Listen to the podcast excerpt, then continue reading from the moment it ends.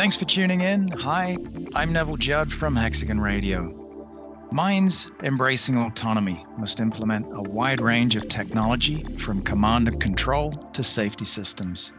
With us to discuss Hexagon's approach to a successful autonomous program are Mining Division CTO Rob Daw and VP of Autonomous Andrew Crows. Gentlemen, thanks for joining us today. Thanks for having us, Dan. Yeah, good morning. You bet. So, uh, Rob, let's start with you. Hexagon promotes uh, an autonomous connected ecosystems strategy, otherwise known as ACE. What does that mean for mining, and, and how does this model accelerate innovation in the industry? Yeah, I think typically in the mining industry, we're, we're very focused on you know safety, costs, productivities, these sorts of areas. And traditionally, we've been drawn to the tools that we have at hand, you know, like mine planning for sort of strategic and or tactical planning or schedules, um, as well as operational technologies such as FMS to really help drive those efficiencies. But now the industry has started to or has begun the adoption of more autonomous vehicles uh, and looking at embracing data and that hyper connectivity of data, um, really starting to gain more value from the analytics. Um, but I guess my question has been what happens when we tie all of that together the efficiency and the automation? And this is where we really start to see the true autonomy side of things. Um, I really like the example. I think the technologies that we love the most are really the ones that we don't have to think about. So they're the ones that think for us. Spotify is a great example. It learns the music we like to create playlists from, and it's eerily accurate. Spotify is doing so much more than just logging what we're listening to. It's actually looking through that log and leveraging the information out of there and starting to create those playlists for us autonomously. So this is why we're focused in the mining division on autonomy and from a hexagon level. It really is the ultimate form of putting our data to work which leads to the greatest gains of efficiency, quality, productivity. And they're the outcomes that we hear every day from our clients out in the industry itself. I guess where does that lead to then with regards to innovation? I think it unboxes those traditionally disparate silos of the value chain and will ultimately enable us to see areas of improvement that we've never been able to see before. Uh, and ultimately, who knows what that sort of innovation that'll unlock going forward into the future. That's an interesting analogy. I'd never thought about it that way from the the Spotify point of view, but uh, it's uh, it's an interesting way of looking at it. Um, if we look at what a typical roadmap can be like for an autonomous program, Andrew, um, how do you think companies can can ensure that they're achieving lasting value. Yeah, absolutely. Thanks, Nev. Uh, I, I, think to almost uh, continue on with that analogy is is if you look at the types of minds in the world out there, they're as complex and diverse as people's musical tastes. You might have a large brownfield that is the complexity and nuances of a giant symphony, to a small quarry that has the complexity of a, a three piece power punk uh, trio in that this this concept of an autonomous connected ecosystem allows that footprint of technology to be adapted and um, really tailored to what that unique mine's needs are and how to have the best ROI from an autonomous program. Whether it's the classic legacy systems of the ultra class dumpers, to the uh, newer technologies that are enabling the small dumper style trucks to even some of the small cabless um, styles we're seeing. So we definitely see this this roadmap being a tailored roadmap, but leveraging the technologies of a of an autonomous connected ecosystem to to learn and fit to that exact operation for the best long term value, and understand these operations change over time so that as these operations evolve, whether it's a, a greenfield that just starts a overburden stripping operation that's later going to have 150 haul trucks, that changes and evolves as the operation changes. Uh, no longer do you have to just say we're going autonomous with a with a legacy system. We need to find an isolated pit or a new greenfield mine to try it out at, but we can truly look at any operation.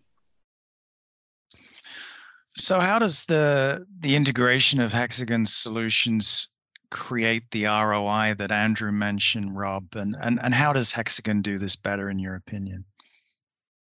Yeah, I think we probably you know, go back to the same Spotify analogy. Uh, ultimately, creating almost our own playlist. When we look at the some of the technologies from the mine planning space all the way through to the operational technology stacks and safety stacks that really do enable autonomy. Um, what we're starting to see is all of these different areas of convergence within the data sets, within the actual hardware, and within the way that we want to present that back to our clients out in the field. And so as we work our way through that, you can really see these different areas that the mining value chain is is improving from, I guess, um, on that point. I think the fortunate part is within the hexagon framework is we have so much of this technology at our disposal. By bringing it all together we're really starting to see where we can improve the playlist for, for our clients and continue to tailor it for each one of those operations as, as andrew said. And it's um, something that is dynamic and evolving and as we find out every operation has its nuances and it's how do we continue to tailor that uh, playlist for each one of our clients going forward. So with with with great opportunities, obviously there can be um, obviously challenges, and I'm I'm wondering, Andrew, about some of the the common pitfalls that mines can run into when they implement autonomous programs. What have you seen? Yeah, so I, I still think people and, and, and the community and the license to operate is the greatest pitfall that mines face, whether it's an autonomous program or, or any um, automation or technology initiative. You know, bringing the employees and the staff and the operators and the drivers along in the journey, ensuring that the community sees this as a benefit to them and as they're part of the, the solution to mine safer, to mine more efficient, um, that it not just benefits the mine and the bottom line of the mine, but but enables um, the operations to be safer and have that zero harm uh, belief ingrained in how we do things. And then from a wider community perspective, that they're enabled and brought along as part of the journey, whether that's upskilling the local community as we have done on um, supporting the autonomous technology, or building or, or building initiatives around community engagement, involvement, education, training, healthcare. That that that holistic concept uh, of of making sure that people are not forgotten when you automate. I think on top of that as well, Andrew, some of the things I've seen is why are clients wanting to put in autonomous solutions and identifying those quick wins, those goals of what they're really trying to achieve, inefficiencies or um, within safety, and and ticking off on those KPIs as they deliver. Um, I think we've got to be cautious that we don't just put in autonomous solutions for the sake of them. Every, as we've said, every operation is different. Every operation has uh, different drivers and KPIs that it needs to meet. And I don't think it is a one size fits all. And so we need to make sure that we identify the why each one of these is wanting to implement those solutions uh, up front and then work through that process as we throughout the implementation. Otherwise, the economics and and as uh, Andrew mentioned, some of the social impacts that uh, we identified can be missed, and then it's a no start from the very beginning. So, final question for for both of you, and I think you've you've both in in various ways alluded to to part of the answer here, but I'm wondering what uh, do you consider to be the most important aspects that mines should consider when they're developing an autonomous ecosystem? And also, how do you see autonomous projects evolving in the future? And, and Rob, if we could start with you. Yeah, I think uh, autonomous projects into the future are going to become obviously more commonplace. And I think the the beauty of that, as they become more commonplace, we learn more as an industry, and we are able to evolve and become better. and that's through both you know looking at the processes, having educated and trained and skilled people, uh, as well as evolving uh, the technology. And we've got to make sure that we do that fast enough to to keep up with the changes or, or the potential uh, improvements that we can get in operations through autonomous solutions. So I think that's from you know into the future. Where do we go from today?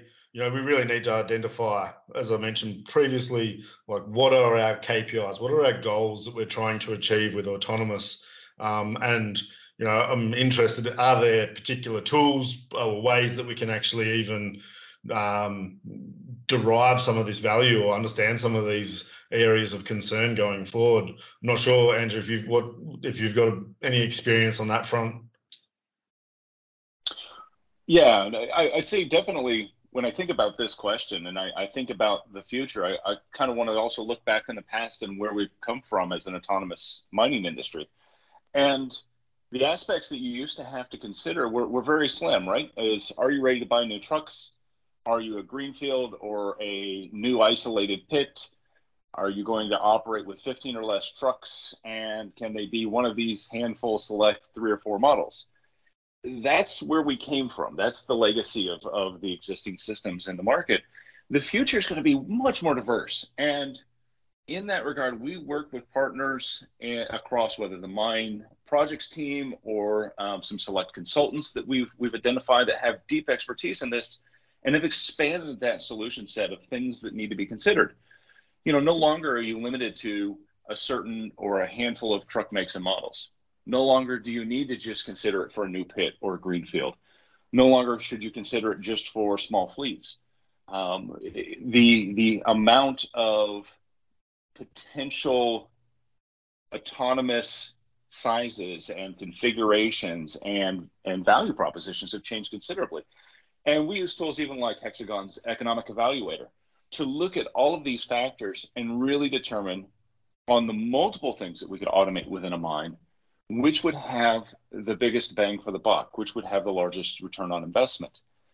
And as we forecast this out and we look to the future, we actually see a world where we're able to automate and effectively remove almost all, if not all, people from the mining areas you know, drones for survey, obviously autonomous haulage, um, autonomous shovels or, or teleremote shovels, uh, autonomous uh, auxiliary equipment like water trucks, graders, etc. We, we really want to see the full breadth of autonomy into the mine while also understanding with the with the sheer breadth and depth of autonomous programs that could be initiated, which one should be prioritized based on the highest ROI gentlemen, uh, great insight into a fascinating topic. I'm already envisaging the uh, the Spotify audio soundtrack for this podcast. I, I really appreciate you joining us today. Thank you, Rob and Andrew. Thanks, Nev. Appreciate it, man. You bet. Thank you, Nev. Cheers. You, you bet. A big thank you to our guests, Rob and Andrew. For more information about today's topic, visit hexagonmining.com. And to listen to additional episodes or learn more, visit hxgnspotlight.com.